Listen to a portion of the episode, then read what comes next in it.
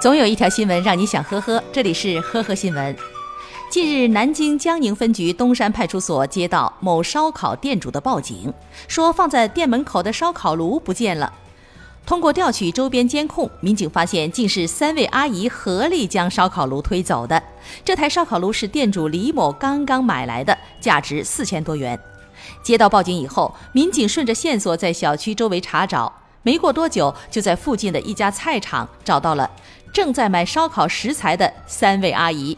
经调查，三人交代是逛街的时候看到烧烤炉，就想到把烧烤炉顺回家自己做烧烤吃。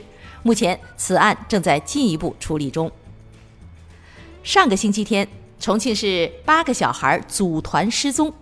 民警介绍说，这八个孩子都来自黔江当地的同一所中学，六女两男，最大的读初三，最小的读初一。他们的共同特点是学习成绩不好，家长和他们沟通很少。于是，遭遇相似的八个孩子一拍即合，不如早点出去打工。八人在 QQ 群上相约要去广东打工，而且已经策划好了出行路线，商量好了时间。但是计划没有变化快。只有一个女孩带了一千块钱的路费，其他人的身上都只有一百多、几十块钱。于是，在钱江当地，他们就分道扬镳了。然后就有了迷路的、没钱上路的，在重庆主城区住下，先找工作赚路费的。总之，兵分四路的他们被民警个个击破，还没有走出重庆呢，就被民警给找了回来。二零一九年三月二十号，一份二审刑事裁定书突然引爆航空圈。二零一一年，在不到两个月的时间里，休学的大二男生先后六次躲过至少八名海航工作人员的审查，获得四次免费升舱、两次免费乘机的机会。尤其是在飞行期间，该学生八次进入了飞机的驾驶室和机组成员聊天儿。直到最近一次被机组人员触发了反劫机预案，该生的招摇撞骗行为才得以现行。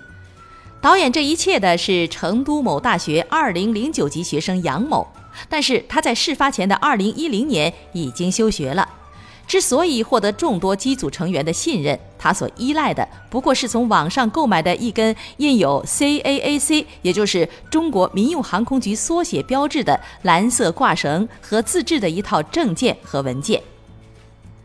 南京秦淮的唐师傅是停车场的管理员，养了好几只小鸟，其中他最喜欢的是一只会说话的鹩哥。你好，恭喜发财，欢迎光临，小姐姐真漂亮。这只嘴甜的鹩哥最近却被偷了。唐师傅说自己从小喂大，很有感情，而且鸟的价值也有五千多了，他赶紧就报了警。一调取监控，看到嫌疑人逗了一会儿鸟，后来见周围没人，拎着鸟笼子就走。当时物业还询问过该男子：“鸟是他的吗？”男子回答说：“是的。”物业起疑想拍照的时候，这位男子拎着鸟笼子就跑了。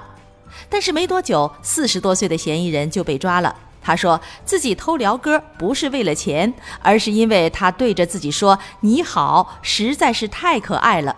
而这位还涉嫌在宾馆盗窃财物、盗窃电动车等案件。